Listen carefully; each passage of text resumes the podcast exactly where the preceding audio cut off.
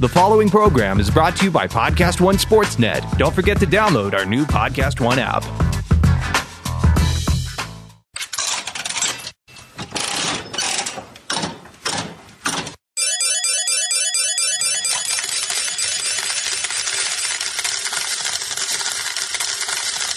Hey guys, it's the Vegas Truth. I'm RJ Bell, and we are excited to have Derek Stevens, casino owner, Las Vegas, joining us here at the pregame.com offices. It's a great time to have Derek because one, he's just off of an amazing run betting his Michigan.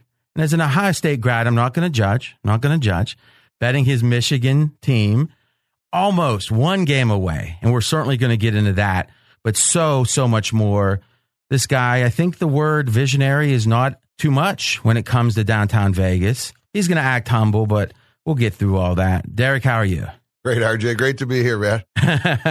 and don't be afraid to get a little closer to the mic. All right. I always like the question, one question to start that I think is most representative of who's sitting down for the interview. And to me, the the Sigma Derby machine tells so much. I know you've talked about this a good bit. One, why don't you share with those that don't know, you know, what makes this machine different and what it means to you? Well, you know, first off, let me let me let me tell you why why it means a lot to me. Uh, my very first time in Las Vegas, um, I'll date myself. I was staying at the Dunes. I got a good rate, and uh, that was the very first slot machine I ever played in Las Vegas. And uh, we spent a few hours uh few hours on the horses over there at the dunes and uh, we had a hell of a lot of fun we um we, we won enough that we were able to actually spend a second night in Vegas. So I thought that was pretty cool.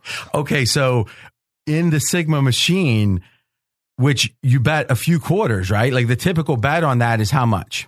I'm usually about a quarter between one credit to four credits, anywhere a quarter to a buck. And somehow you won enough to extend an extra night. Hey, room rates were a little different then. I came out in like in like July, I think it was uh in the mid 80s or something like that, and uh and uh yeah, I was able to extend. I think the room rate was less than uh, 15 bucks at the dunes, and uh and we were able to spend an extra night, so we had a lot of fun. Now, were you a gambler?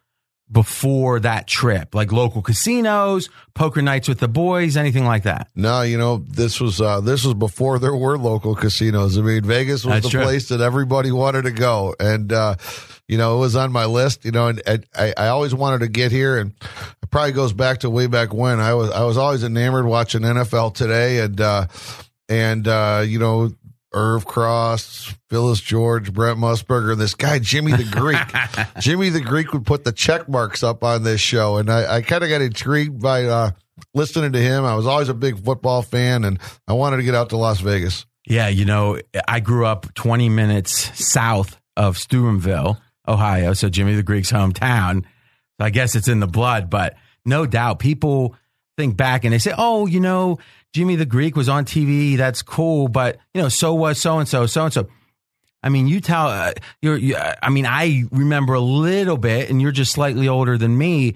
But he was what one of the five or six most famous sports media guys in the world at that time. Was that fair to say? I, I would guess so. I mean, I, I remember. I mean, I was limited to a half hour of television a day. So you you chose specifically to And- watch the pregame show. Yeah, and I worked out the deal with my parents. If I could get, if I could take all seven half hour slots and put them on a Sunday, I could kick off NFL today at twelve thirty, and I get three hours of a Lions game right after.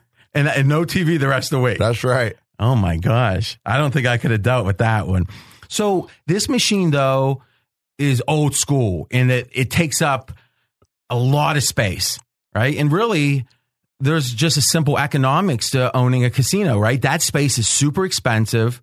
How much money are you going to make per square foot? What's the theoretical, right? And you you said though, hey, even though the mathematics, at least directly off this machine, aren't going to be great, I think there's a residual effect. Yeah, I mean the one thing I always loved about Sigma Derby, and I love it more now, is the fact that it's a it's a slot machine, but it has camaraderie like a hot dice table.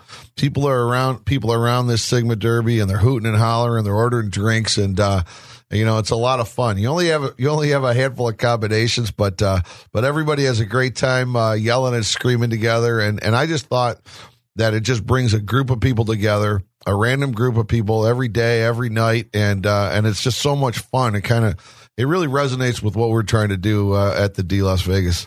So what you like about it is the the social connection, right? And we hear social and connection or network, we're thinking online, but this is obviously in person. And does it feed into the you know the narrative, the ethos, you know, the genuine ethos of wanting to keep a little bit of the the legacy of the of the classic Vegas? Oh, absolutely. I mean, I think uh, that's one of the things that's uh, always been real important to us. You know, when we bought into our first casino, my brother and I at, at the Golden Gate, we wanted to renovate it, we wanted to upgrade it, we wanted to add to it, but um, you know, we always felt that there was a a strong strong need to make sure that we embraced the history you know, and authenticity of Fremont Street. I mean, that's where all of Vegas started, and and I think uh, I think you know, based upon the number of people coming down, everybody kind of wants to see where where Vegas started. So I think you know when you get to Sigma Derby, that kind of matches up as well. I mean, it's a, it's a great historical game, and uh, and I think people come together, and I think it kind of matches up a little bit with what we're trying to do. I agree. I enjoy it myself, and the only other machine, and correct me if I'm wrong here, that's working in the world with the Sigma Derby is at the MGM, right? So you have one, they have one. That's it. I believe that's the case. I believe there's just two.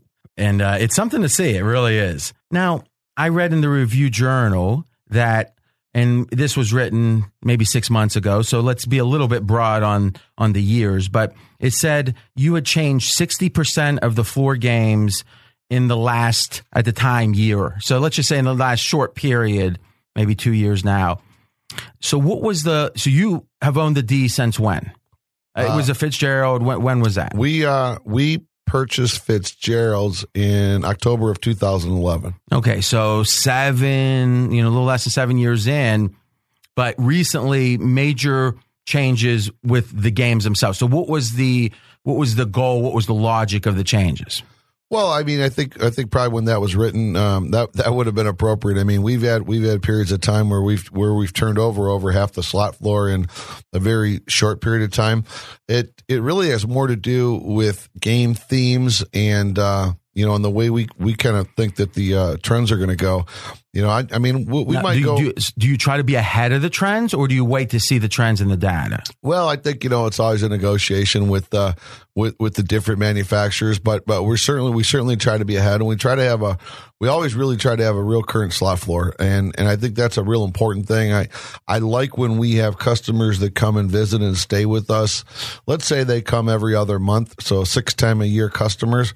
And uh, you know they come up to me over at Long Bar and they say, "Hey, I love what you added. I love what you added." There's a certain element where we try to keep it pretty fresh. and Mm, I uh, like that. So even so, let's say there's a machine there, and let in a given spot, and let's say you believe that the next machine you put in would net make the exact amount of money to the penny.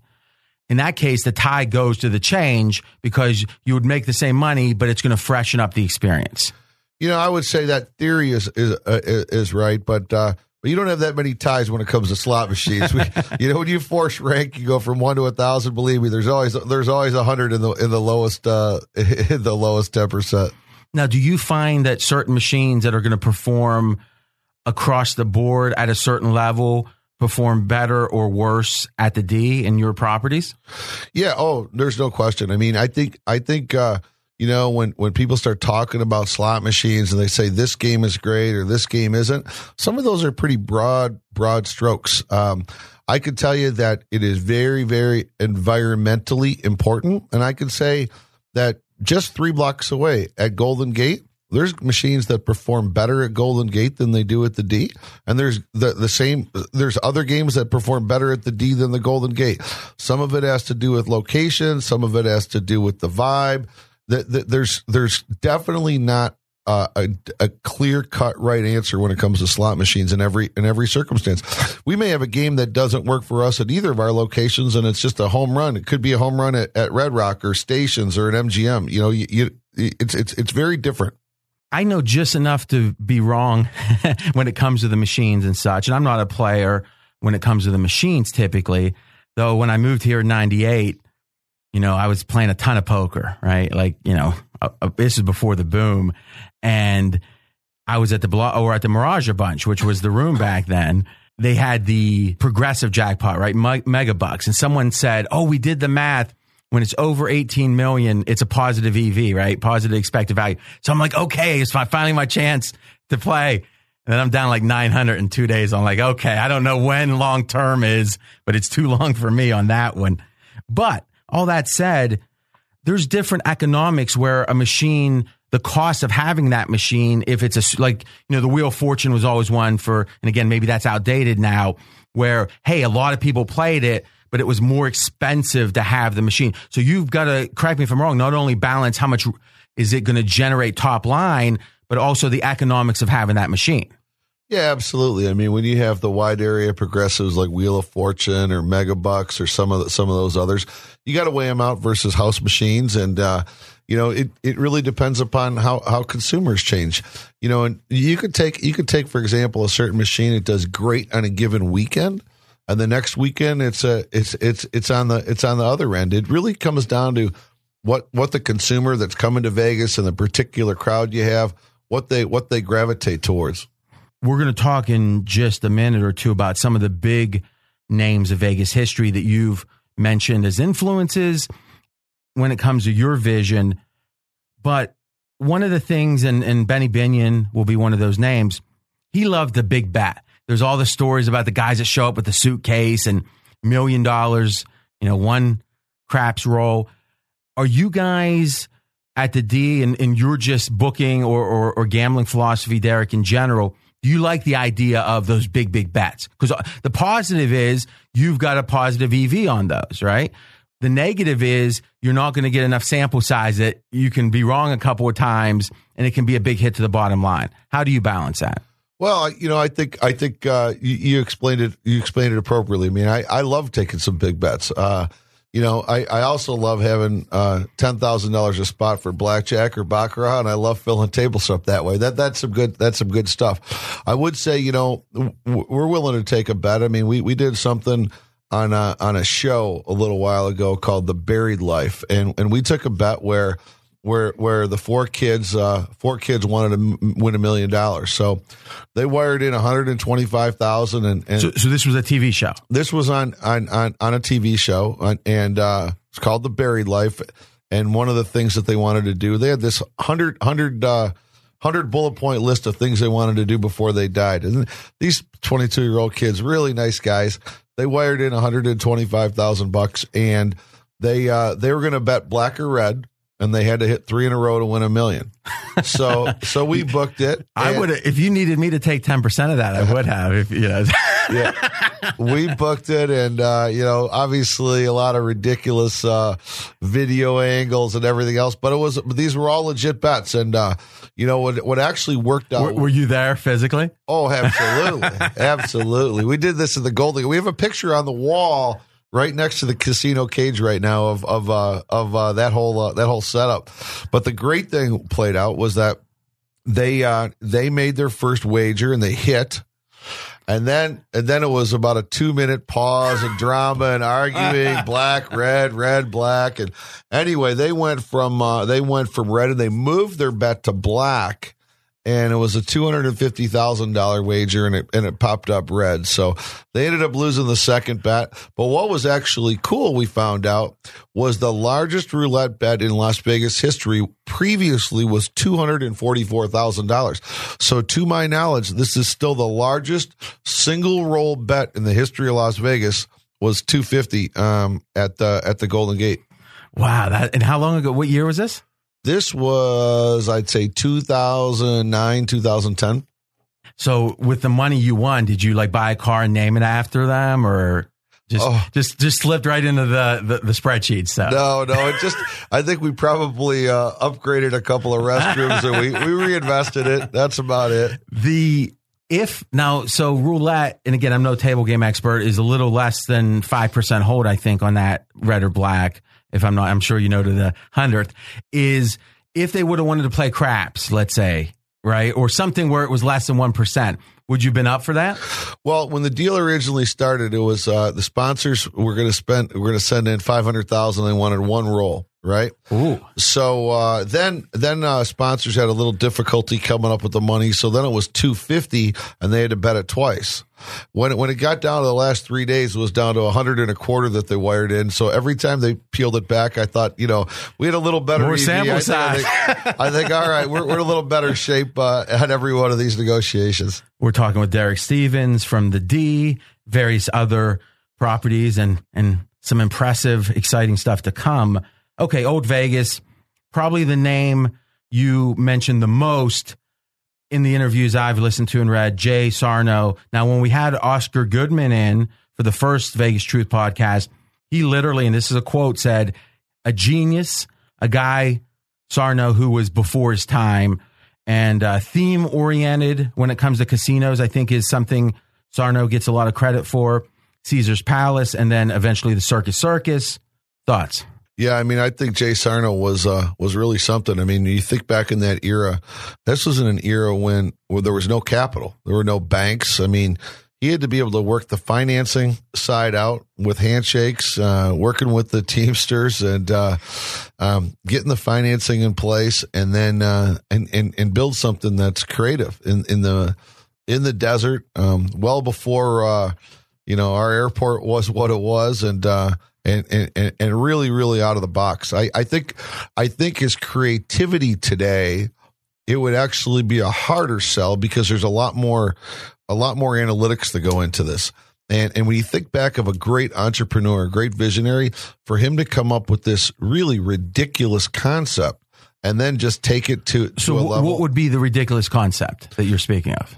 Building the most opulent hotel out in the middle of the desert, you know, in a place that it's not easy to get to, or you know, it, it you know, just coming up with something that that uh, really accentuates uh, accentuates what Vegas has become. But but really, the the impact that Caesars had because it was so new, and then it and then it became so popular, it really influenced you know what we see Las Vegas today. Now, what year was did Caesars open? If I'm remembering, it was the mid '60s, right? Am I remembering that right? Uh yes, I Because him and Howard Hughes, uh, there was some competition at the time, right? They were trying to each build the biggest casino, and just from the books I've read. Yeah, I mean, I think Sarno had uh, had some uh, had some difficulties getting to getting to Caesar's opening, and I think uh, on opening day they were still painting the walls a couple hours before check-in ended, and uh, you know, and then and then had a had a great run there, and it evolved and it changed, and then uh, and then the development of going from Caesar's Palace to making such a radical maneuver and and coming up with the concept of the circus tent and circus circus again really really amazing i mean from uh, from a design perspective from a uh, a theming perspective and you know, Sarno spent a lot of time studying architecture and, and, and the thought process before before Caesar's open. So, I, I think the I think uh, as an individual, clearly one of the most influential influential guys in uh, in Vegas uh, gaming history. Now, when it comes to themes, so generally, if I said a theme is, oh, the circus circus is circus theme, right? Which is pretty on the nose. Is these days pretty much every casino either very front and center, right? Like the Paris is themed, and then even less so, like the Bellagio. You know, people might say it's got an Italian theme and and such, but maybe not as on the nose. What influence do you think that had? In Vegas? Uh, like how obviously at a certain point no one had thought of that. Sarno thought of it. Now pretty much everyone's doing a variation of it. What's the great insight you think Sarno had? Well, I think I think Vegas um, the the ability to replicate the best elements of a city or uh, an era were, were pretty unique, and it gave people the ability to come out um, to see things that they would never see. I mean, there's a lot of Americans that'll never get to never get to France or never going to see the Eiffel Tower. There's a you know you're never going to get to Venice.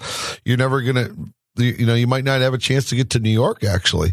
So to be able to see all these all all, all this craziness in one city um, was was pretty cool and pretty unique. You know, I think the theming element um, I think you know it really it really accelerated, and I think it's kind of from from a design perspective. I think it's probably uh, tailed off a little bit because there's a lot of risk going with the theme, and and, and that has to because do with, because that theme is going to be such a driver, good or bad, of the success. If you get that wrong, you're you're in trouble, right? Yeah, is that I mean, the rationale? Yeah, I mean, I'll, I'll take something that, that that's not really an issue now, but but take uh, take take Venetian. If if there was something that happened in Venice and something Ah. happened in Italy, and let's say Venice it wasn't quite as cool as what it was when he came up with the idea 30 years later. Well, then you got to rethink. You know, you got to rethink things a little bit. Um, so I think I think the theming element. Um, um, I think So it's had like an OJ Simpson slot machine. At least you can roll that off the floor real quick. You'd be able to roll that off the floor real quickly. Right on. All right, that makes sense. I never thought very insightful, and it's funny because you, uh, and again, you can you can defer, but you come off as a jovial guy, and and you know your your uh, presentation is is fun loving, and fun's a word you talk about a bunch when it comes to your vision. But if you listen closely, there's a lot of thinking going on. Would you say that most of your insights stem from you know looking around and seeing the world and think and seeing it slightly differently? And what percentage would you say came from you know academics where I read this book and it really got me thinking? Uh, you know, I barely got through college. Not much But came you did from go academics. to you did go to Michigan, correct? I got my undergrad at Michigan, Which yes. is what a top thirty school in the country. Uh, well, I know it's right, right, just one or two above Ohio State. but uh, I keep hearing about that. no, no, I, I would say you know it's, it's a combination of uh, combination of um, I think studying a little a little bit of history. I love reading biographies. I love reading about uh, some of these old leaders um, that, that have that have gone before us here in Las Vegas. So you learn a lot from history, but but I'd also say for me, I learn a lot from from people and experiences I've gone through. I mean, one thing that just resonates like deep deep within inside me is thinking about you know when I was uh when I was in my fraternity in Michigan and I was able to get a ninety nine dollar flight out from Detroit to Detroit to Las Vegas with a connection at Midway on Midway Airlines and you know we're all we're all scrapping together our forty bucks and eighty bucks and we're trying to get out here early to make sure that we can bet Greg Maddux on at, at Wrigley Field before it goes off at two twenty. We're gonna come sharp. out there and we're, going to come out and uh, you know make the play and then uh, you know never got a hotel room.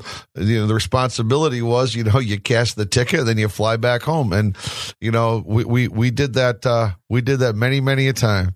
and we're going to get to your love of sports batting in a few minutes. So Benny Binion, uh, just thoughts, right? We're not looking for his biography from you, but rather what about him resonated with you.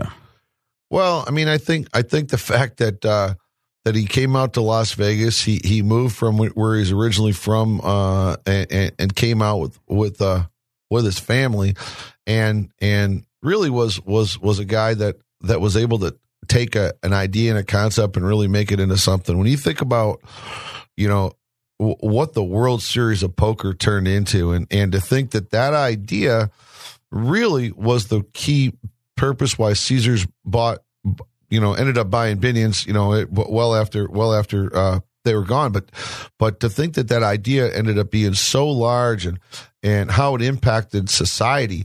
I mean, poker's a little different today than it was maybe like 10, 12 years ago and all that. And for a lot of reasons, And, but and just relatively less popular, but so much more popular than it was, let's say, in 2000. Oh, sure. Yeah. I mean, obviously, you've got those momentous uh, moments, you know, when you have this guy, Chris Moneymaker, wins the WSOP. That was a big deal. Obviously, when, uh, you know, all the online poker, you know, had, had, that uh, really, really bad day a few, quite a few years back, that changed things. But to think that that concept and, and how it impacted Las Vegas and how, how many people it drew out to Las Vegas and then how it, it, it made gambling in Las Vegas a bit more mainstream to think that the World Series of Poker would be on ESPN. Just amazing stuff. And and to me, I think it's helped lower the taboo of gambling in general. And me being a sports betting guy first, and then poker, and then casino. Let's say those are the big buckets. And horse racing, but I think that's a smaller bucket these days. Is the idea of seeing Phil Ivey betting, you know, a million dollars on high stakes poker, uh, you know, which obviously after the World Series and all that, those shows got big. I think I think the idea of gambling being so taboo got lowered. So I think poker in general has helped all of gambling with the taboo. Oh, I agree. I mean, to to be able to have uh, World Series of Poker on ESPN and and and getting in everybody's homes, uh, I and I think it was so cool that people were able to see what chip counts were and see these whole cards. It got people excited about it. it. Got people excited for Las Vegas. So I think I think poker had an impact on Las Vegas that was that far greater than maybe what people uh, uh, talk about. And I don't think people realize is is all you know, circa two thousand two, or, or let's say pre Bellagio, the Mirage had a full room, and otherwise there wasn't a one room in town that had more than one five stud. I mean, you might have seen some two four limit hold'em. So like obviously it's ebbed back a little bit, but man, the idea where it was to uh, in 2000, let's say 2000 to 2006, you know, I mean, it wasn't 50% more. To me, it was probably, and I don't know about the exact state reported revenue, but probably 5x or more revenue generated. Yeah, it could, yeah, it could be, could be. Um, again, just the impact has been, was, was, has been really something. Jackie Gaughan. Wow, Jackie Gaughan. Uh, you know, I, I, uh, he's an individual I never met. Um, I, I eat at El Cortez often. I love seeing Mike Dolan and Joe Woody and Kenny Epstein and, uh, and, uh, and the family. Um, but I never had an opportunity to go, uh, go, go to, uh, go to lunch over there. I, and, and I, that's something that, uh, you know, I'd say I'd have a regret on. I would have, I would have loved to, uh, have gotten to know him. Um, I only know of him through stories. Now you mentioned go to lunch. Now I know with Benny Binion, it was famous. He had a certain table eating squirrel soup or whatever at his cafe. Did uh, Jackie Gaughan was that the similar? Was he holding court at his? Oh at, yeah. Oh, that's what he did. Okay. Yeah, absolutely. At El Cortez, that that that happened. Uh, that happened. Uh, all the way up till uh, I think the last year or so for him. But uh, you know, I, I, mean, obviously the impact that he had, and and some of the things that you know we see today. I mean, you think the impact he had with with the Plaza and impact on Las Vegas Club. I mean, there there there's there's an awful lot of things that he was involved with over the years, and and now you know with uh, with Michael, uh, you know, I've gotten to know Michael uh, pretty well. So the uh, owner of the South Point now, right, right, and uh, you know Jackie Gaughan, obviously, and another another another individual that's had uh, tremendous impact on on on the history of Las Vegas.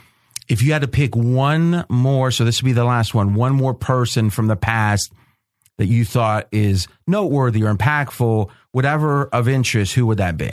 Oh, I, I don't think I could pick one. I don't think I don't think that would be you know I don't know that that'd be appropriate. I mean, I, I would tell you. I mean, I got a I got a long list of, of people that I followed, and you know, from Kirk Kerkorian, both for gambling and for automotive businesses. Uh, you take a look at, um, you know, you, you, you, can't you can't not talk about Steve Wynn. Look at uh, look at look at what what what's happened with uh, you know some of our U.S. senators, the impact on McCarran Airport. I mean, without McCarran Airport, I mean, being as great an airport as what it is and being located where it is, Vegas wouldn't be the same either. I mean, the M- McCarran and the expansion that they've done over the years has had a big impact on on on our growth. Um, you know, I'd say, I just say there's just way too many. When, when I look at look at look at Bill Boyd, Bill Boyd, I you know I've gotten to know, you know Sam Boyd, big another another uh, very impactful group, and well, there's just too many in Vegas. That that's a great thing about this this relatively short history of hundred years. You know, Derek, I think you make a great point. Is when you think about Vegas, it's the glitz, the glamour, the neon, but the infrastructure, right? If the infrastructure using the airport as an example wasn't here, difficult to have the growth that the city has had. Right. Sports betting. Yeah, you know, one last question on the old Vegas. You mentioned Sarno and the handshakes and the Teamsters. And, you know, if you've seen the movie Casino, I think most listeners have, you get a feel for that. Obviously, I'm guessing you prefer, you know, everything out in the open. But if you were born 20 years earlier, 30 years earlier, do you think you would have delved in and, and navigated those dangerous waters, or do you think it would have kept you out of the city? Oh, I don't know. I mean, that's the great thing about life. You kind of figure things out as, it- as it moves along. Uh, you know, you can think about what what would it be like if you were in the same position 30 years ago.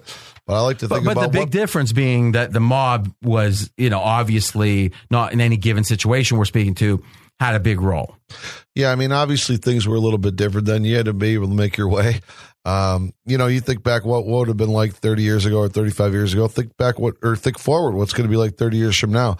Um, you know, I, I, uh, I like today's environment. I like it a lot. I like, I like the, uh, I like the regulated market and, um, you know, I like navigating in today's waters.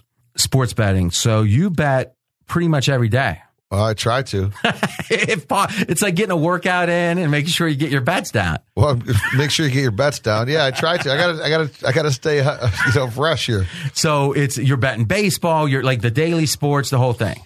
You know, it's kind of funny. Um, I bet baseball all the time until I bought the AAA team here in Vegas, and, And uh, what year was that?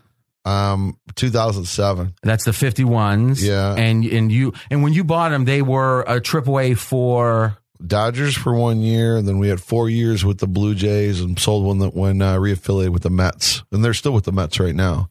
and what year did you sell? I had it for uh, about five and a half seasons. And then at that point, you you just didn't want to bet baseball. Just you know why cause any potential conflict? Yeah, I mean, this was this was you know a year before. I mean, I quit betting baseball, and and and baseball is my true love. I love baseball, As a batter or as a fan? Both, Okay, both. you like Um, those dime lines. You want to get that extra. Only Yeah. pay half the vig. Yeah, it's a little little different now, huh? but but when I was a kid, I mean, I loved baseball. Um, today, to be honest, I, I don't have enough. I don't I don't have as much time as I wish I wish I did. So I so I don't I don't bet baseball quite as much as I used to. But I used to love betting baseball, and and then when I quit betting baseball for five and a half years, or well. For that five and a half years, but I, I really quit betting baseball for about eight years overall.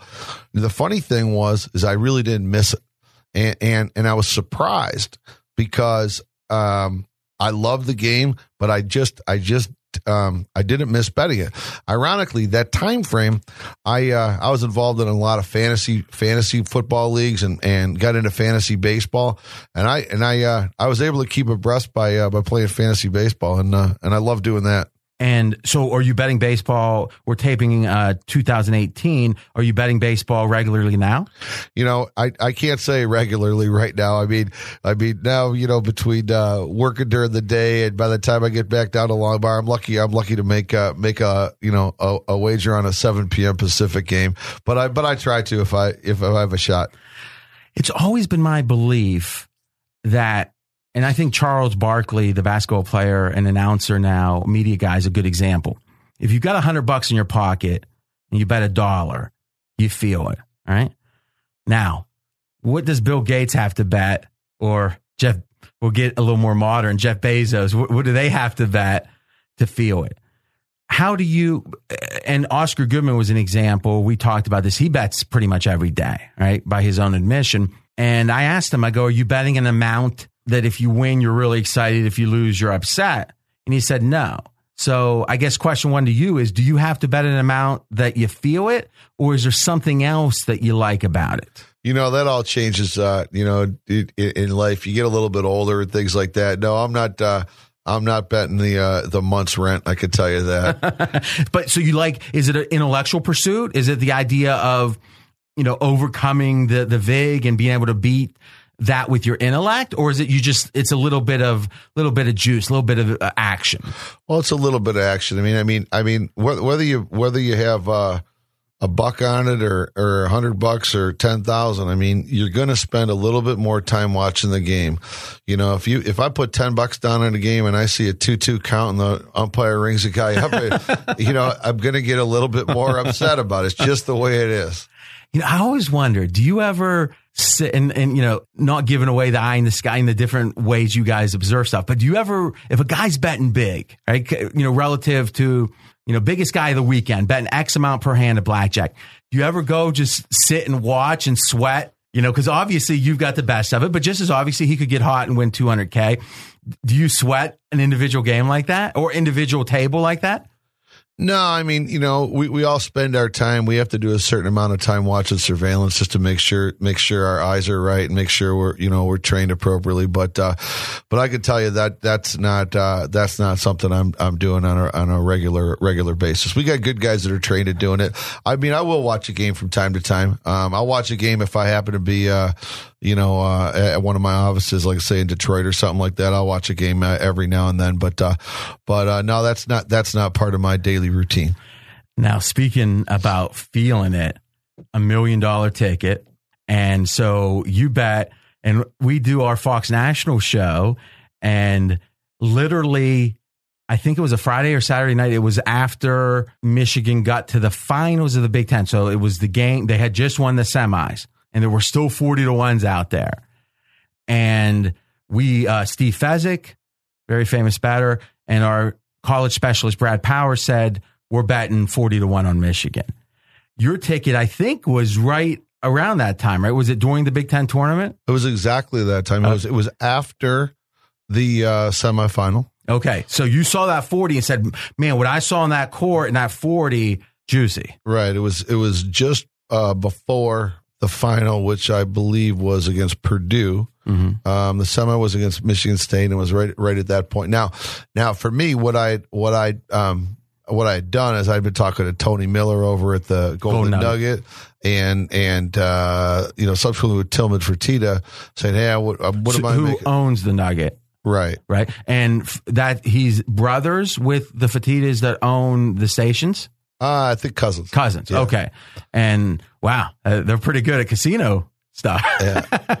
So we we've been talking about you know said hey wouldn't mind taking one bet and uh, one bet this year and we kind of talked about a couple that I was taking a look at and then uh, and then yeah Michigan got in that Big Ten run and uh, I said let's do it let's do it and they said okay so we ended up getting in but it was right at that exact moment and I think you know it was what 24 hours later, it was down to 20 and then kind of went, went there. And I know they became a little bit of a darling and then they got lucky with their run to get to the championship game. That's true. That's true. But, uh, you know, listen, you're going to win. You're going to, you know, as well as anyone, you're going to win some of those. You're going to lose some. So I think just take credit for it. Now, Fezzik had a ticket on Michigan for 16,000. So if you didn't bet your ticket, his would have been the biggest on the internet. So a little bit different though. So as they kept winning, and obviously when they got to the final four and you had the five days or whatever to talk about it, and you got a ton of, uh, I think, well deserved publicity off it, is, I mean, not to, I mean, let's just be candid. A million bucks, everyone's going to like a million bucks. Probably doesn't change your life, right? Well, I mean, no matter what happened, we're going to get up and go to work Exactly. So, how exciting was it? Oh no, it was. I mean, this is unbelievably exciting. I mean, it was. I, will be honest. I I thought I was well uh, prepared to handle it, and I still went home on that Monday night a little bit frazzled. I mean, it was it was that was a pretty intense, uh, pretty intense week there, and uh, uh, but we had a lot of fun with it. Um, you know, our, all, all the people at the D Las Vegas, we all kind of got into it. We had viewing parties and, uh, and it was a lot of fun. Brought a lot of people to our, to the long bar and, uh, you know, it, it was great. I'm, you know, also in retrospect, I, I, uh, I, I, I thought about it in advance. Like I wanted to make sure a week after it's done, no matter what happened, I felt comfortable with the decision making. And I could tell you all the way through the process, I never, I never had a regret on the decision making. And what I mean by that is we made the bet when to hedge it, not to hedge. I think we hedged, you know, a little bit on Loyola on that Saturday, on, on the Saturday game. I was comfortable with that. I liked the hedge that we made on, on Monday afternoon. Um, with uh, with William Hill. Um, it allowed us to to get out and and and uh, and still cash a few bucks. So I felt I felt that that was always the appropriate decision making, and then had a whole lot of fun shooting the rest of it on trying trying to beat uh, beat beat one of the best college basketball teams I've ever seen in Villanova on Monday night. No, we did an assessment since 2002. Our Vegas rankings have Villanova the third best team since 2002. So, like you said, one of the best of the last couple decades. Friday night, or, or, I'm sorry, Saturday night. So that was a tight game, right? I mean, coming into the second half, even against Sister Jean, right? You didn't have much empathy for Sister Jean, though. Let's be honest. Well, you know, I it was you or her. I love, I love the loyal, I love the Jesuits, but uh, but I think I think that the run had to end there, and I needed to get to Monday. Uh, what was Saturday night? What did you do after the game? Well, honestly, what we did after the game, if uh, you recollect, the Michigan Loyola game was the first of the two Final Four games. So what what happened was we started spending an awful lot of time getting prepared to start betting to start betting on Villanova to hedge, and we because we thought Villanova would open Well, up. hold on a second. It's ten o'clock at night on Saturday. Second game's over, Pacific time, and you're you're sitting with your spreadsheet thinking about hedging.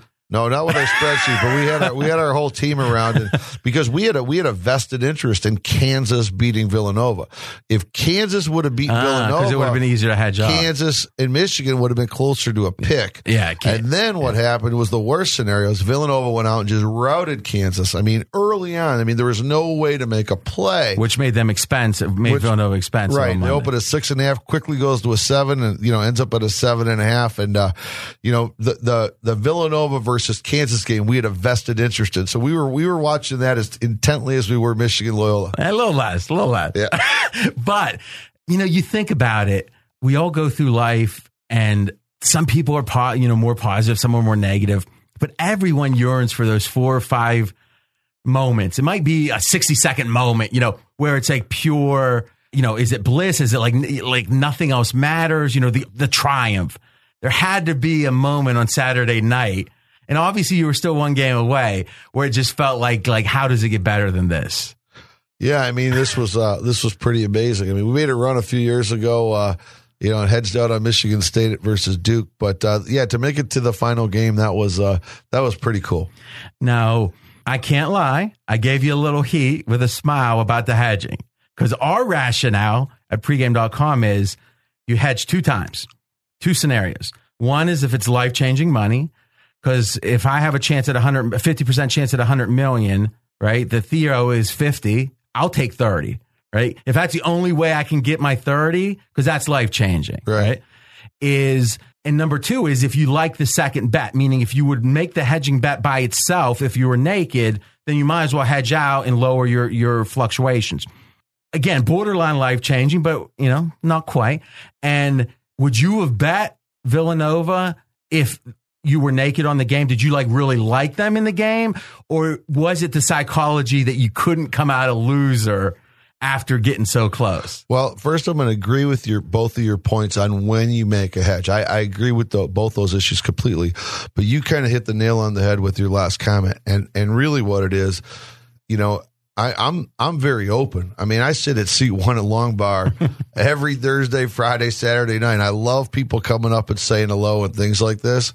So so on on on the psychology of letting it ride or looking like a gambler, Yeah, yeah. There- there's there's a branding element too. there, there's an element that you have to realize. I had to think through myself. Okay, I sit here for the next three years at seat one, and I in, I'm introduced to 20 people a night, and 14 of them tell me, "Oh, what a what a what an idiot you are! How could you not?" Everybody knew how to do that. You know, I did. I had to take into account I'm going to get ribbed a couple thousand times, and I really didn't want to spend you know the next three years of my life sitting here getting abused at Long Bar. So there's an element That to it is awesome. You know, though, but but there's going to be that one out of a hundred like me that's getting on you about doing the the negative expectation play. Oh, I can, but I can handle that. I, we're we're in a beautiful studio here. We're all right. Believe me, people when they show up at Long Bar on Friday night about midnight, they're coming in hot usually. and it, that is something, and and we're going to get to downtown and what you're doing at the D and the future plans. But you know, you it really is noteworthy, and and I love. I, and this is just genuine, and anyone that listens to the show knows that I I, uh, I tell the truth, good or bad. Is um I love your steakhouse. Uh, I mean, I was just down there. I was lucky enough to have dinner on Easter with uh, Mike Lombardi, the NFL uh, guy from The Ringer, and he was Bill Belichick's right hand man. And uh, he said, "Where do you want to eat?" I said, "Well, you got two choices." I said, "Il Mulino, if you want." He's an Italian. I said, "Il Mulino, I like on the strip. If you want old school." He picked old school, and it was probably the best. I've eaten there probably 15, 18 times. Got the double tomahawk family style with the wives. But honestly, I think one of the best steak, if not the best steakhouse in Vegas. Well, I appreciate it. Uh, yeah, it's uh, it's been ranked as the best steakhouse in Vegas for a long time, and uh, we're pretty proud of it. It's, uh, Caesar table side, it's the best Caesar I've ever had. right on, right on. now, how often do you eat there?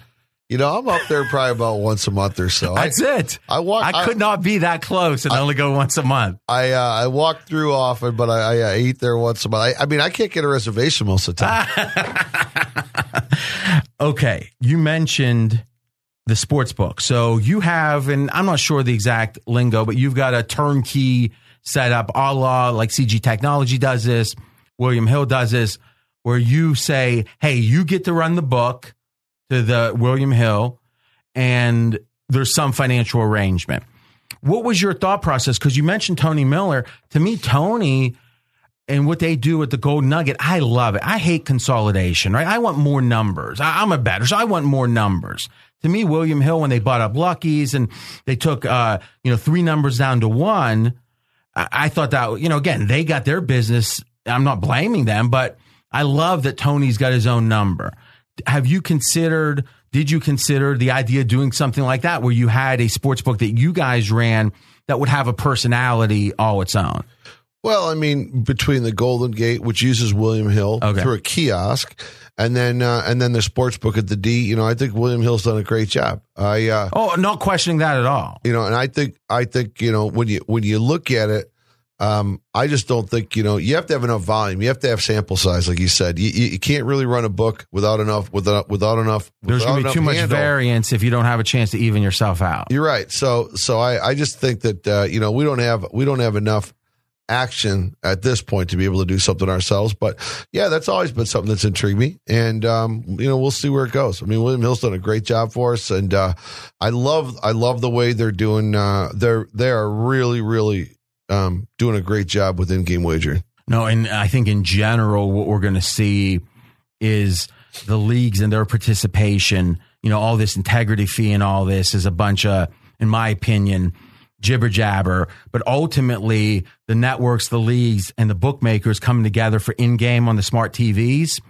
In Europe, it's already the case. Huge opportunities. You agree with that? I totally agree. I mean, I think in-game wagering is uh, is something ready to explode. I mean, just just here recently. I mean, think about think about a sport that could have that that could can have great great impact with in-game wagering, and it's something that really was never out there previously for this particular sport. But if you think about last Thursday through Sunday with the Masters, and you think about what in-game wagering would be, and you think on, you know, now that you're posting a line after the third round, and you know, Reed's plus 120. I think Rory was plus 180. And then, you know, I think uh, Rickie Fowler was plus 700. Well, and then after that, then it's all long shots. Well, then all of a sudden on Sunday, things start moving. You know, Justin Spieth just starts rocketing up that leaderboard and all the way, uh, you know, getting up to, you know, only a two to one, uh, a, a, a two to one payout. I, th- I think the Masters is such a great example of, of being in a sport that can be enhanced by in-game wagering. No, I, I agree. And and I think as the legacy, and that's a, a technical issue, is how quickly can you bet? How quickly can you get the odds after the last play? How quickly can you bet before the event happens? Is as that gets quicker and quicker, you know, the idea of is is uh LeBron going to make these two foul shots as as that happens, you know, and and uh, I think it gets bigger and bigger at that point just broadly, last question or two on sports betting, not asking for anything it's not public knowledge, is when you have a turnkey like that, there's usually an element, and, and I've done a lot over the years with Cantor slash CG, and uh, Maddie Holt, their VP, is on our podcast pretty much every week during football. And, you know, I've got some insight, but I think uh, this is public, is there's a kind of a minimum amount where you're guaranteed a certain amount. And then if the book does better, the, the, the casino gets a percentage of the win. Is that generally how it works? Yeah, I think every deal's a little bit different, but I mean, yeah, from from a small place where you're just collecting uh, just collecting rent to uh, to um, you know a blended a blended uh, uh, scenario would would they they all fall within the realm of that. So when you bet your and you ended up hedging out on the last game, am I remember was it 330 to win 100? Correct. Okay. And you did that at your property? No, I did it at well, I did it at William Hill, but I did it at the Four Queens. Okay, which isn't your property. Correct. Okay, because I was thinking, and this was fascinating. You were actually able to, if, you do- and again, we'll, we'll talk hypothetically, is uh, if you had a percentage of your win, you were hedging on your hedge. You're thinking about it to the next level. Yeah. I wanted to keep the story pretty simple because, uh, you know, I got enough publicity. I wanted to make sure that, uh, you know, I, I, I, I walked across the street and bet at my neighbor's joint and, uh, we bet 330 to win 100. And I thought that was a, a better and cleaner way of doing it. Well, you had the. It was a great video. You had the. Was it a big? I can't remember. Was it a big brown box of money, if I remember, or did you have it in a duffel bag? But it was like a. It was a brick. All right. Mike Palm, our VP of operations, walked it over in a, in, in a big box. you know, there's famous video of um Stupak betting. I think he bet one one one million, one point one million on the 49ers. You might vaguely remember that Yeah. when they were huge favorites over the Chargers. And uh, he, they actually just had like a, a, bo- you know, just a box, a million bucks, and why? I think Channel Eight has the video online. But last sports betting question: There's a famous banker in Texas uh, named Andy Beal, and what Andy Beal was a you know very very wealthy and is a very wealthy. Uh, in fact, right now they have his net worth on Wikipedia at ten billion. So very wealthy banker. About ten years ago, he got interested in poker. Had never played poker. Showed up, walked in the poker room, and put his name on you know the big game list, right, with Doyle and those guys. Sat down, got a little interested. Like, oh, can I use my uh, game theory on this? Right, this guy's next level intellect ends up, and there's uh, you know, this story's out on the web, is ended up playing like many, many sessions with the best players in the world. They called them the corporation. So Doyle got Phil Ivey and those guys together. Are you familiar with this story at all? I, I know a little of it. Yeah, Please just- go ahead. No, no, yeah, and, and again, I, I there's a, a book about it that's uh, some variation of like the Queen and the Suicide King. It's a real long title, but I read a whole book about it. It was fascinating. But here was the core of it. Beal couldn't stand the idea that he'd lose, that he'd be negative EV, but he loved the idea of taking on the best in the world with just his raw intellect and his ability to come at it from a different angle. When you bet sports, obviously you're an intelligent guy. Obviously you're not going to be square square, but I'm guessing if you're doing it in your spare time, it's hard to win long term.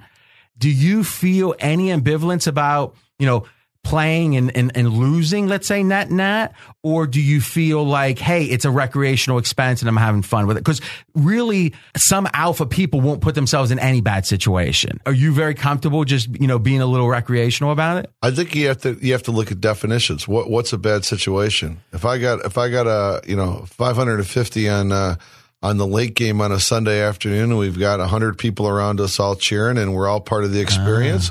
The I think- ancillary benefits. I think I think there's a lot of different ways to calculate EV. It's not just it's just not numbers. I so, agree. So I think there's there's other elements to it. Yeah, I mean, what, what, does it does it get to a point where you uh, you don't have enough time to handicap, and and even if you did, I mean, we, we all have different responsibilities in our in our day to day. But but if it can get me a little more charge, and I can get a better feel for you know what one guy's what one guy's laying on a money line versus another guy laying three and a hook versus another guy who was going to lay seven but then teased it down to one and you know you got them all laddered up and you kind of get to know what everybody's got going on for me that's that's awesome because it helps understand you know the experience it helps me um try to create better experiences going forward We're talking with Derek Stevens. I'm RJ Bell, The Vegas Truth. You, I think, do a very admirable job in your media appearances, giving credit to the team.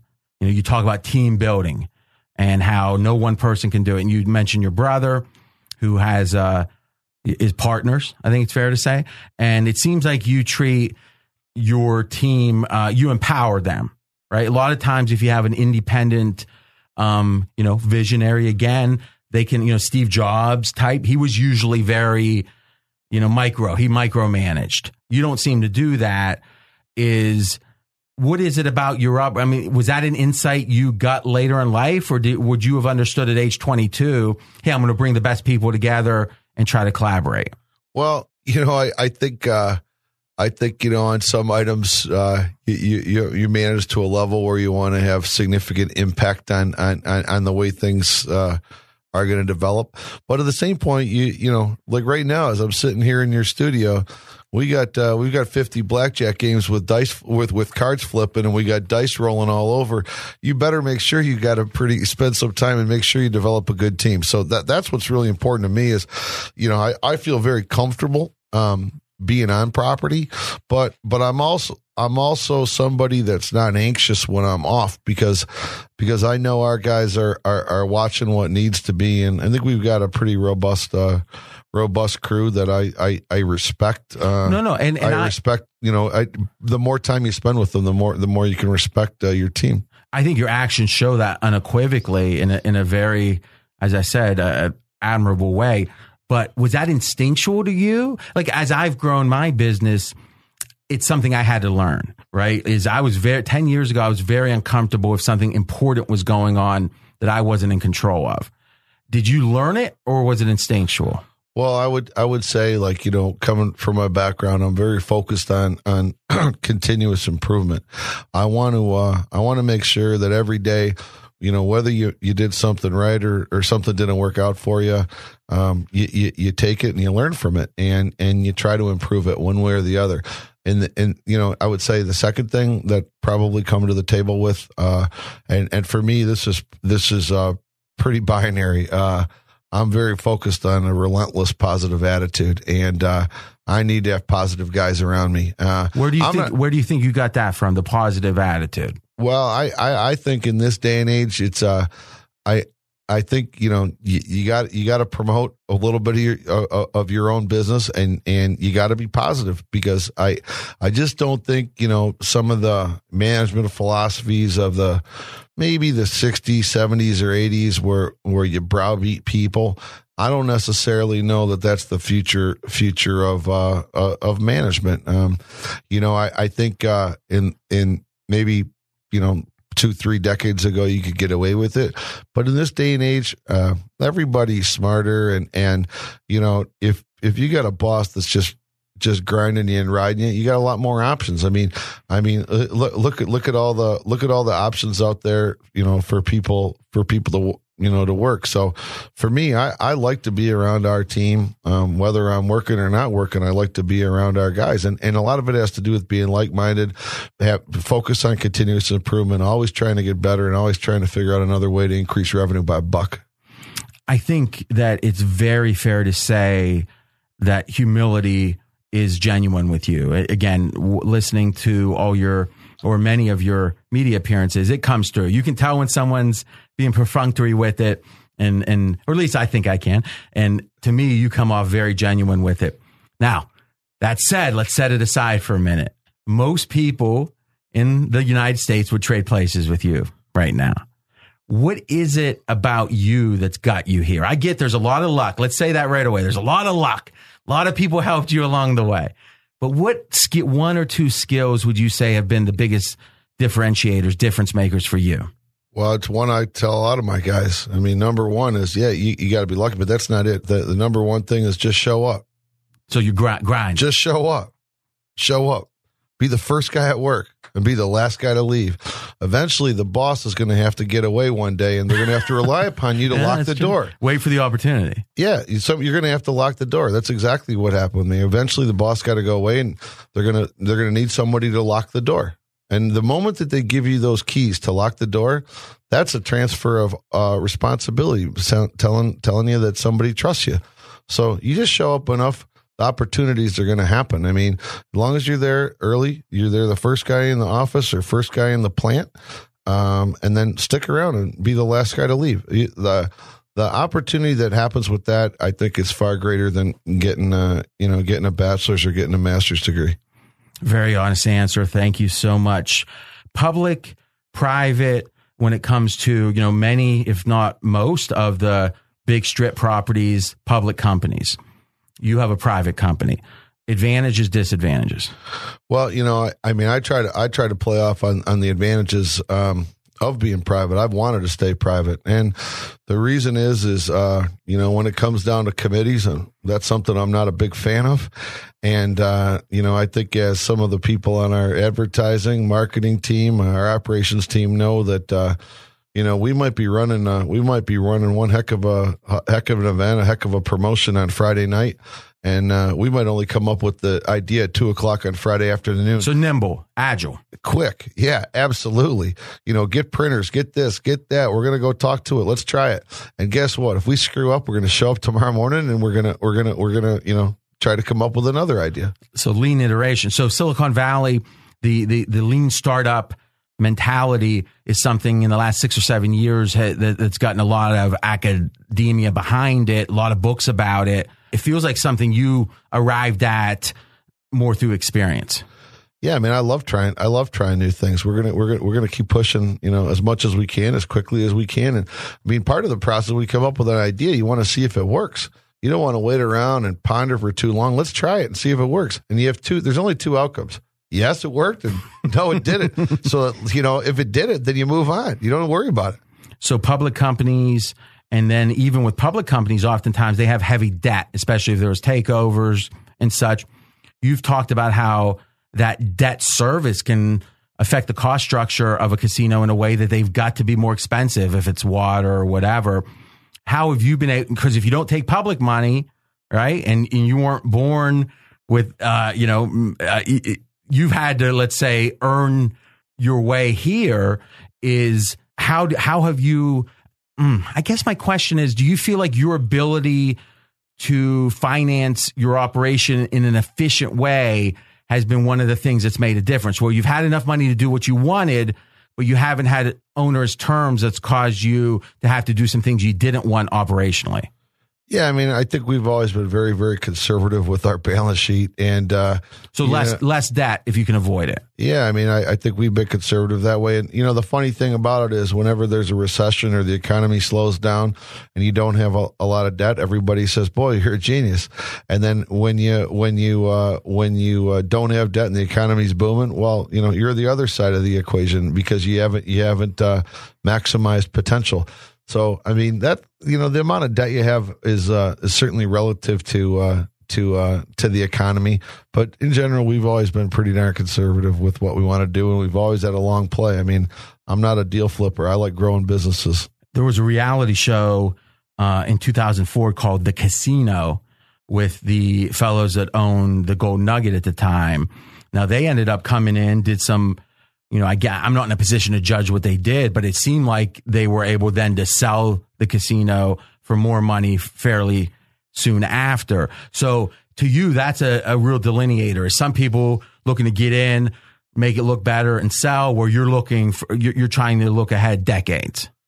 Yeah, I'm, I'm, I'm definitely not, not in trying to, uh, trying to make a decision that's going to impact next quarter's earnings. I'm not, I'm not really Which is an, being a private company that that it allows you that indulgence not to have to worry about that next quarter, right? Where a public company has to. Right. I mean, that's a that's a big thing, you know, with our with our team. We try to make sure that make sure you every decision if you're if you're if you're contemplating something, make sure you think through is this decision going to be looked upon as a good investment, a good decision 5 years from today?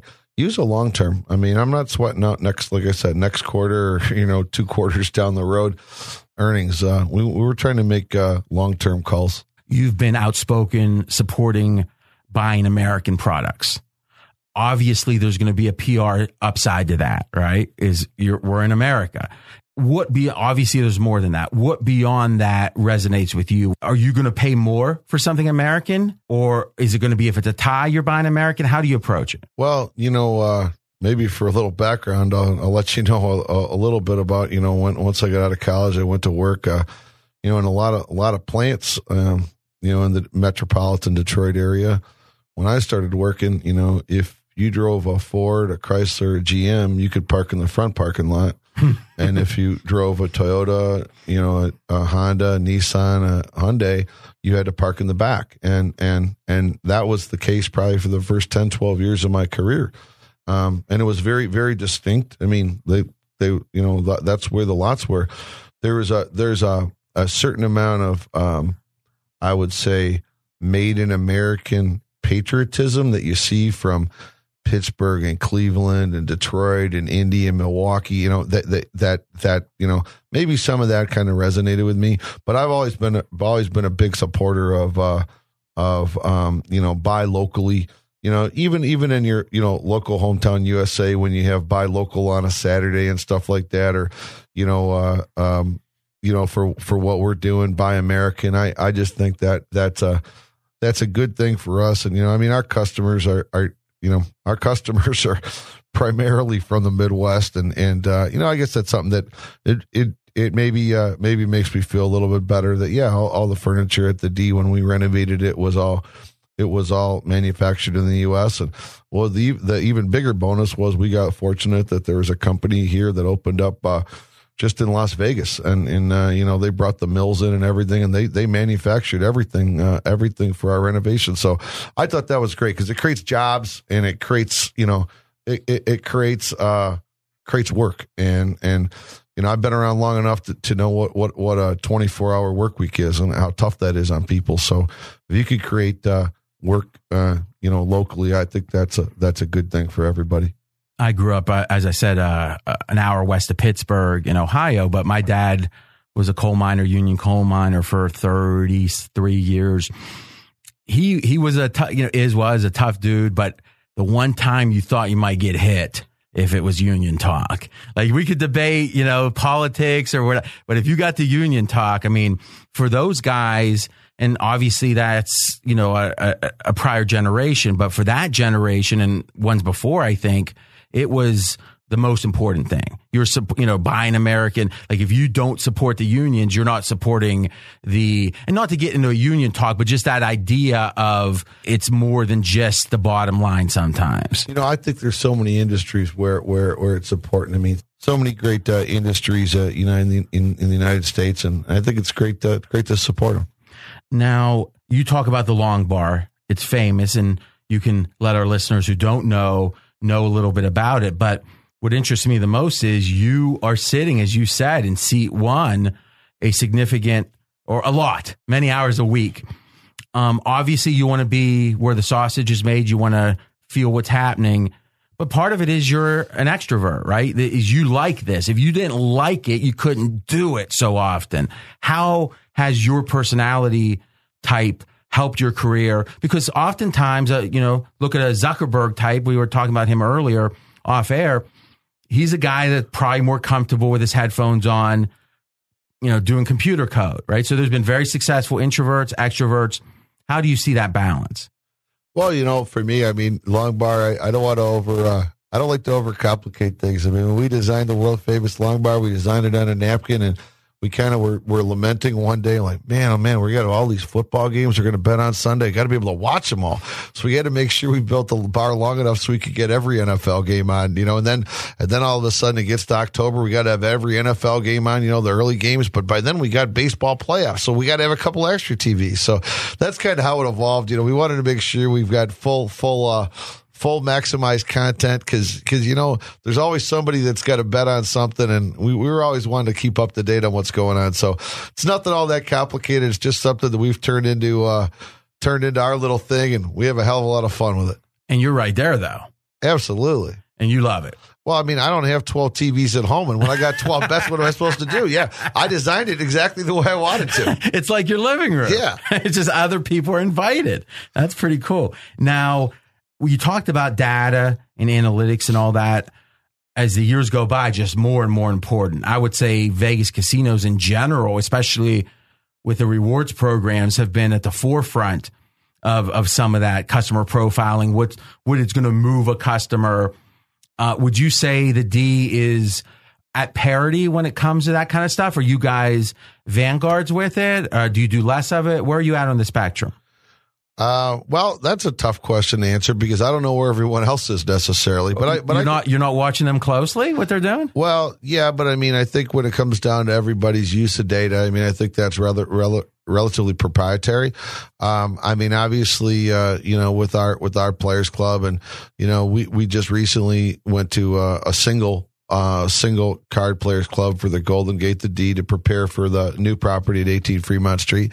Um, we we certainly use the data within within our our our player database, but I'm also I'm also of the position that that I do I do believe that that great front desk clerks and great casino hosts and great floor supervisors can have a, have, have a significant impact. They, no matter what happens, um, you know, it, you hear that you know Facebook has two billion users, and and you know you can really communicate to a broad range of people on Twitter at one point, but at some point, um, there's still an element of of reaching out and seeing someone else face to face and giving a handshake and you know giving somebody a hug and and, and all that uh, or or you know a, a pat on the back th- there's a lot of value in that. And i think that's actually um, from a value perspective becoming more and more important because there's less and less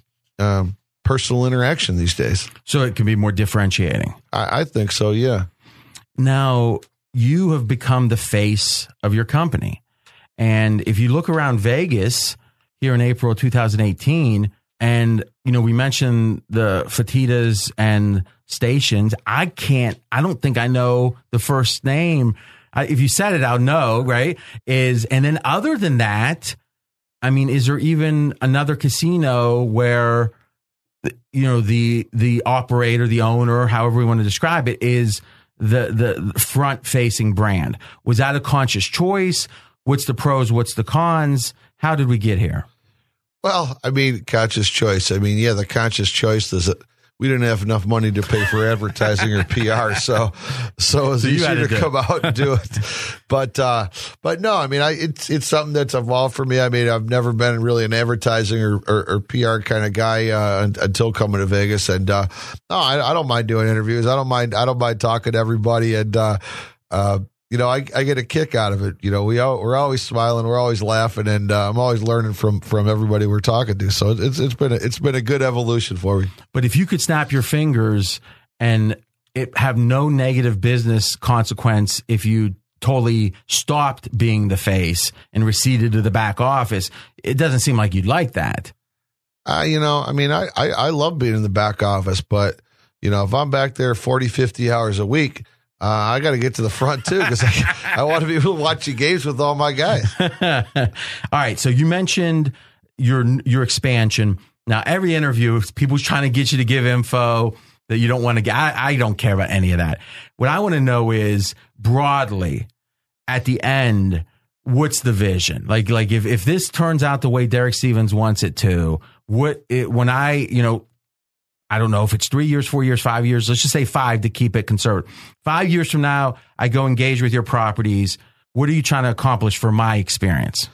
Well, I think I think the one thing we're going to do is we're going to continue to focus on, on customer experience. We're going to focus in on differentiation and uh, and what's the differentiation? That's what I'm not going to tell you. Uh, that's the part that. So, so, do you have it clear in your mind now? Yeah, we're we're uh, we're at the point where I could say we're uh, we're basically fully designed out. I feel real real good about where where we're at. I mean, technology continues to change and evolve.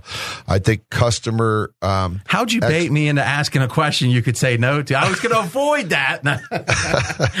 the uh, the element of uh, of the design I feel I feel is uh, designed for both today's customers, but really more for tomorrow And um, you know, there haven't been a lot of a lot of new casino designs, and that's the great thing about Las Vegas. I mean, it always can continues to evolve and and in it in Vegas as a whole always gives people more reasons to get here. I mean, for me, what an exciting time. We're we're going into the playoffs with the our, our expansion Vegas Golden Knights a few years down the road. The NFL's coming to town.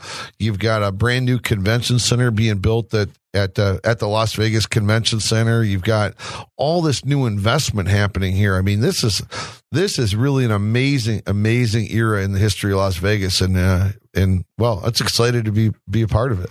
We're in our last ten minutes with Derek Stevens. Got some good ending questions here. Now, you're on record as saying that downtown complements the strip. There's no competition, so we got all that part. What's the difference, though, from a customer the, the, the, and again, obviously, when you profile customers, it's going to be a stereotypical exercise, right? It's not any individual. What's the difference from a typical D customer and let's say a customer on the strip? Well, I, I don't know that I don't know that you can do that. I mean, I mean, I mean, downtown had over 20 million visitors last year. Um, that's a pretty good chunk of everybody Oh, that for comes sure. to Vegas, and and and you know we're we're bringing customers in that are going to hockey games. So you know, I I think I think that uh, that us bringing customers in or people coming in to see Fremont Street, but then they go participate in in you know events at T-Mobile or hockey games at T-Mobile or going to see something over at over at the Axis Theater. I mean, I think I think that's great. And in the same respect, the the the big thing the Strip has Strip has a lot of hotel rooms. So I think I think downtown and Fremont Street we're complimentary because it's another event, another place for people to go. It's a des- destination. yeah, I mean, I mean that's why. Like, I think I think what Top Golf is, you know, it's doesn't have any hotel rooms, but I think Top Golf is great for Las Vegas. You know, we use Top Golf a lot. Obviously, it's connected with MGM, but we use Top Golf a lot because it brings people in. So I, I'm a big fan when when I see you know the different elements of how things evolve with these day club pools. I mean, I think that's great. That brings in another element of a crowd. And I think with what we're doing on Fremont Street with free entertainment uh, seven nights a week, that gives a lot of people that are in Las Vegas the ability to come out and hang out and have a good time. And and uh, and and I. Like you said, I've I've always said that downtown and the strip are very complementary both ways, and I think we're both better we're, we're both better if you look at this as, as a whole. I think the strip's better because of downtown, and downtown's certainly better because of the strip. How payout sensitive do you think gamblers are in general? Because in my universe, it's like, oh, so and so's got a minus 105, and it's like Santa Claus came early, right? And we were talking about the dime line versus a 20 cent straddle and all that. And when it comes to casino play, hey, there's a certain way blackjack's handled, there's a certain way. Uh, what does this pay on the poker machines? In general, I think the cliche is, oh, the downtown gamblers are, are a little more value oriented. Do you think that's true? I would say, I would say, um, how about we say it this way? I would say video poker players are a little more focused on pay tables than maybe maybe the individual is playing Megabucks or or Wheel of Fortune. Um, and I think we've got a lot of video poker downtown. So so I guess you know if you could say, well, you know, it's not quite apples to apples. It's just it's just that people that play video poker are far more interested in making sure they get the the, the right pay table. And you know, at the same point, it doesn't mean that's necessarily the right answer because when you have somebody that's coming in from out of town and you know um, you know, they collected five bucks from 19 friends and they're putting their five bucks in and they're all going to pull it to try to win Megabucks. I think that's a great thing too. I mean, I mean, it, it, it addresses a, a, a different need. So, so, you know, I just, I don't think you could, you could generalize and say, oh, strip customer, downtown customer. I mean, I, I think, uh, I think, you know, there's a little more video poker downtown and video poker customers are, are, are more of one's one, one way than maybe a, a, a real customer. Evolution in Vegas. Slot real customer. I'm sorry. No, yes, yes. explain that. Evolution in Vegas from gambling being a, a jumbo percentage of the revenue and now food shows is is is one of your goals is to d- diversify away from the gambling revenue to have because not only it would seem is revenue generated from a show or a great restaurant but it's also an attraction is that something you're prioritizing Well, I think I mean th- this goes to show how great Las Vegas is, and, and really the LVCVA has been with with allowing Las Vegas to evolve. And what I mean by that is, I, when I start thinking about flying back into Vegas, and we all pooled our money to go make make make some wagers on you know on a game or whatnot, thirty years ago. Well. It's it's it's a little bit different now because now the majority of the U.S. population lives within a short drive of a casino. Um, you know, back way back when, I mean, it was only Vegas and Atlantic City. So you, you had a lot more pent up gambling dollars that were coming to Vegas a long time ago. Now, now the, the gambling element, it's, it's, it's not as if, oh, I, I'm coming to Vegas here this weekend and I'm not coming back till September. Odds are most people are going to hit a local, a local or regional casino. So the, so, so the pent up gambling demand is, it, it never gets the level it was 30 years ago, but there's so many more reasons to want to come to Las Vegas. And that, and that that's why I think it's great to see this evolution of, of, of what Vegas has become from the best in business, best with conventions, best with nightclubs, best with day clubs, best with culinary, best with shopping, best with sunshine. Those that that it, that's great to see how Vegas has continued to evolve. So for us, yeah, we're gonna we're gonna continue to uh, you know ad- address some of what I think some of the future needs are. And you know, I love gambling, so we're gonna focus on that as well. But but we're gonna uh, we're, we're we're definitely focusing on a few other uh, a few other areas of revenue. Now, what you said was sort of a revelation to me because I've always been asked on my media appearances, and I mean, this is a very common question: is oh, if sports betting becomes legal, is it going to hurt Vegas? And what I used was an analogy often that, hey, when the riverboats opened up and the Indian casinos and the alternatives outside of Atlantic City and Vegas, it acted as a feeder system. It got people a taste of it. And maybe the wife gets into video poker, so she's more inclined to come out to Vegas. But you make a good point. Yeah, that's happened. But once they get out to Vegas, they probably gambled the weekend before at their local place. So you called it the pent up demand isn't there, but the demand to come to Vegas is. So you better monetize them a different way. Yeah, I, I would say, um, I, I, would say early on when regional casinos came out, um, you, you could say, yeah, it was a feeder market, but now, now, now casinos are so prolific throughout the United States. It's it's it's different than than maybe 20 years ago when it was still kind of evolving. I think sports is far different. And the reason I say sports is far different is because unlike brick and mortar casinos, sports gambling is happening around the country and every street corner around the country back for a hundred a hundred years. So I mean, you, every bar owner, every you know, I mean, you know how many how many how many bookies do you think there are in Youngstown, Ohio versus in Las Vegas? There's more in Youngstown, Ohio. I mean, that's just the reality. They got more gambling in them. I know that much. there, there's just there's there's, that's just the reality of, of, what it's like that, that I think that there's an awful lot of people betting sports today and, and it's just simply a, a very small percentage bet within um, legal and regulated markets. I agree with that. I mean, I think in the NFL, it's probably still less than 1% worldwide is happening in Nevada. Last thing about the strip, one of my pet peeves, I used to love the free parking. now, hard to find you know, now parking downtown was always more of a challenge. Uh, your, you know, your valet is great. I, I, another reason I like to eat down there and when I go downtown is El Cortez. A little hint for insiders: if you get your card at the El Cortez, they let you park in their self park for free. Is to you? Does it? Did you think it was a mistake? Uh, and again, not that you're. Let's just talk theoretically, not judging any individual property do you see the point of hey there's obviously money falling to the bottom line? But with locals i, I think there's great consternation about the, the parking on the strip. What's your general takeaway on that? Well you know i think i mean i think i think your question is exceptionally tough. And the reason i say it is because i mean i know the parking thing is something that everybody talks about but it's it's and it and it's something that you can you can make a comment on, particularly online or something. But until you know all the details of each particular property, you really you really you really don't know. I mean, it's like you know.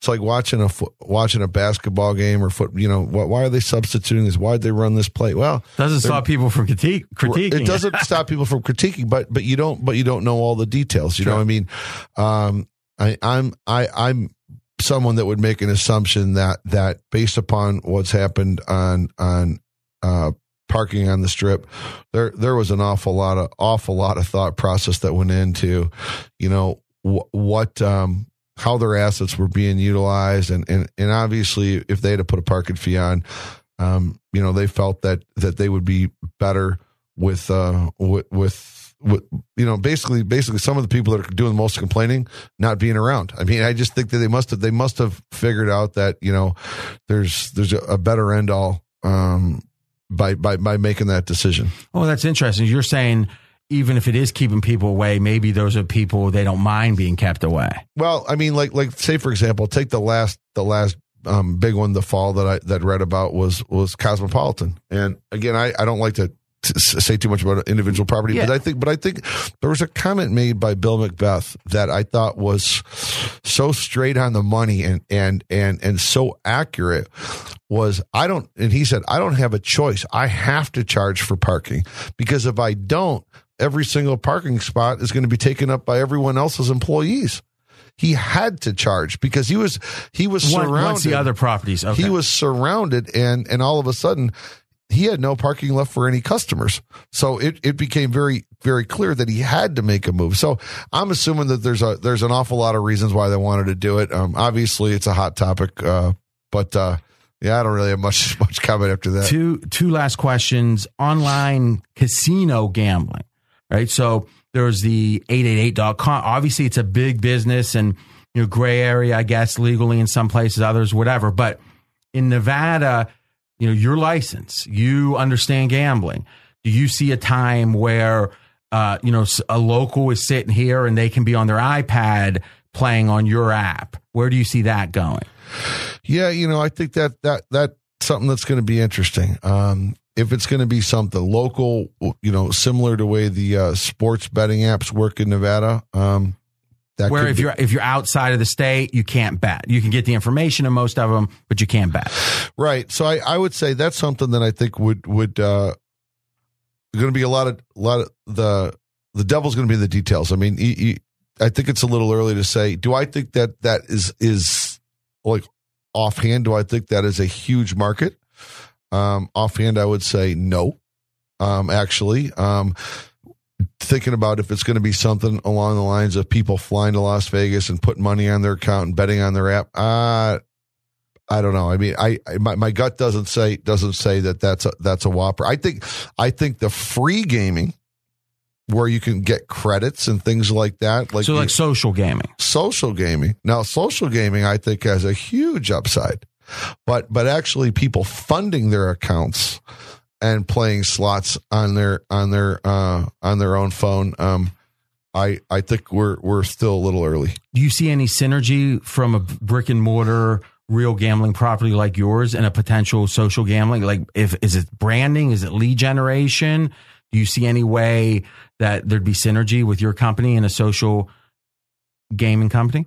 Oh yeah, I mean, I think you see that with a with a lot of the with a lot of these uh, a lot of the games that are out there out there right now. I think uh, I think yeah, it it uh, it helps create brand awareness. It helps drive physical trips and things like that. So yeah, I, I think that's certainly the case. last question and you know one of my goals with the vegas truth. One it's for me it's an indulgence. I bring in people i respect that i want to learn from. And i pretty much say hey if i had a couple hours with this guy what am i going to ask him? That's what i try to do. And luckily the listeners have responded to that. And thank you for that. I want to understand what drives you. And you know i think it's fair to say and, and i'll let you deny it if it's if you can but i won't make you say yes. You could retire today i'm guessing and and probably be fine right? Not worried about the rent is is it fair to say that this new development are you risking everything? If it goes and obviously you're super and again obviously you're thinking it through got a great team so i'm super optimistic. But obviously the chance is greater than zero that it doesn't go well. Are you risking everything? Certainly risking more than anything we've ever done in the past. Is that invigorating is that scary is that i mean how, how do you deal with that level of risk You know, it's it's interesting. You, you're getting to the root of something that that's that's interesting. It's how do you evaluate risk? I mean, if I was on if I was on a motorcycle and I was sitting number two, I'd feel a little more uh, little more concerned than if I was driving the driving the boat driving the driving the bike myself. Oh, it's a little bit of the same thing here. You know, uh, when uh, when you get to be involved, if I was a passive investor, I would feel I would feel much more risk. Therefore, I'd be willing to risk less. Um, when you get to be part of the operations team, the management team, and you get to be part of the design and all that, you uh, you, you've kind of worked things through that that you you you have a better assessment on what you think would work, and, and you know, and you evaluate what's risky. But I think uh, I think from our position, um, our evaluation of risk is maybe a little bit different than a passive investor. true but also true that even when you have total control there's variables you can't control Absolutely. And to me, it's a it's a hell of a statement to the. And I admire the idea that someone who you, the utility of your life, if this thing goes as well as it could, the utility of your life doesn't change that much. You're still driving the same type of car, still eating wherever you want to eat. So you're risking so much with the upside, at least day to day, being small. But the upside is you're creating something. The upside is you're accomplished. So the driver here, a lot of people think about, oh, I'd work really hard to be successful. You're successful and you're working just as hard and risking as much as anyone for that next level, even though there's really not a ton of utility to it. As in, if you've got X million in the bank or 5X million in the bank, doesn't change your life that much. Well, I think, you know, when you have opportunities to do, do certain things that, that, uh, you feel pretty convicted about and you feel comfortable with how great of a team, uh, you know, you put together. Um, you know, it, it, if you don't do something, that that that decision in and of itself may uh, may not be the most satisfying. To end 20 years from today, if everything goes the way 20 now, not 5, 20, and you're about be about 70, right? At that point, is where are you? Are you at the end of the bar? What are you doing? Oh, I don't. I don't want to overthink things. We're gonna. you're just doing five years, uh, but do you feel like you're a lifer? Meaning, could you envision grinding it because a lot of the casino operators they keep going and going. Do you do you, do you think that's a, a viable possibility? If uh, if I had an option, if I had an option to get up and determine if I was going to play golf or go to the beach or do something else, I would tell you that that that that um, period of my career would last less than 24 hours. There's no not way. even a week. Not even a week. no way. No way. Well, listen, guys, is obviously if you've listened to this, you see we've got a unique perspective, a unique man, Derek Stevens. Now, your Twitter, and, and again, I would say this people throw out Twitter handles, you know, people usually don't listen really. If you want kind of, most of our listeners are outside of Vegas. This is a great follow to get a feel of what's happening on the ground. It is your Twitter? Uh, at Derek J. Stevens. Derek J. Stevens. Anywhere, uh, the D.com or anywhere else if people want to take a look at the long bar, let's say online, or what would you recommend? Yeah, I would, I would say, you know, at the D Las Vegas, at Golden Gate Vegas, uh, you'll always stay up to date on, uh, on, on, on, what we got, uh, what we got cooking. Thank you, Derek Stevens. I'm RJ Bell. Talk to you next time on The Vegas Truth.